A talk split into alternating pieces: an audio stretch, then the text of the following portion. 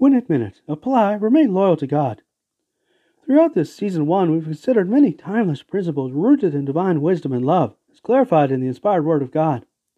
Reflecting upon the love of God unselfishly is not only an important motivator in spiritual growth, one's own love can also be refined over time so that more and more situations can be handled in a way that reflects peace and honors God, respectful of His Word and law.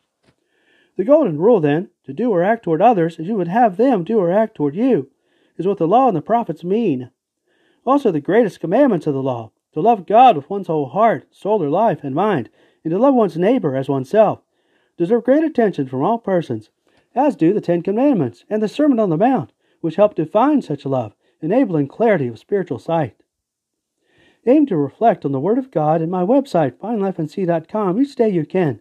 Consider a good church and always seek how best to please our wise and loving God in each situation. Reference 2, 755.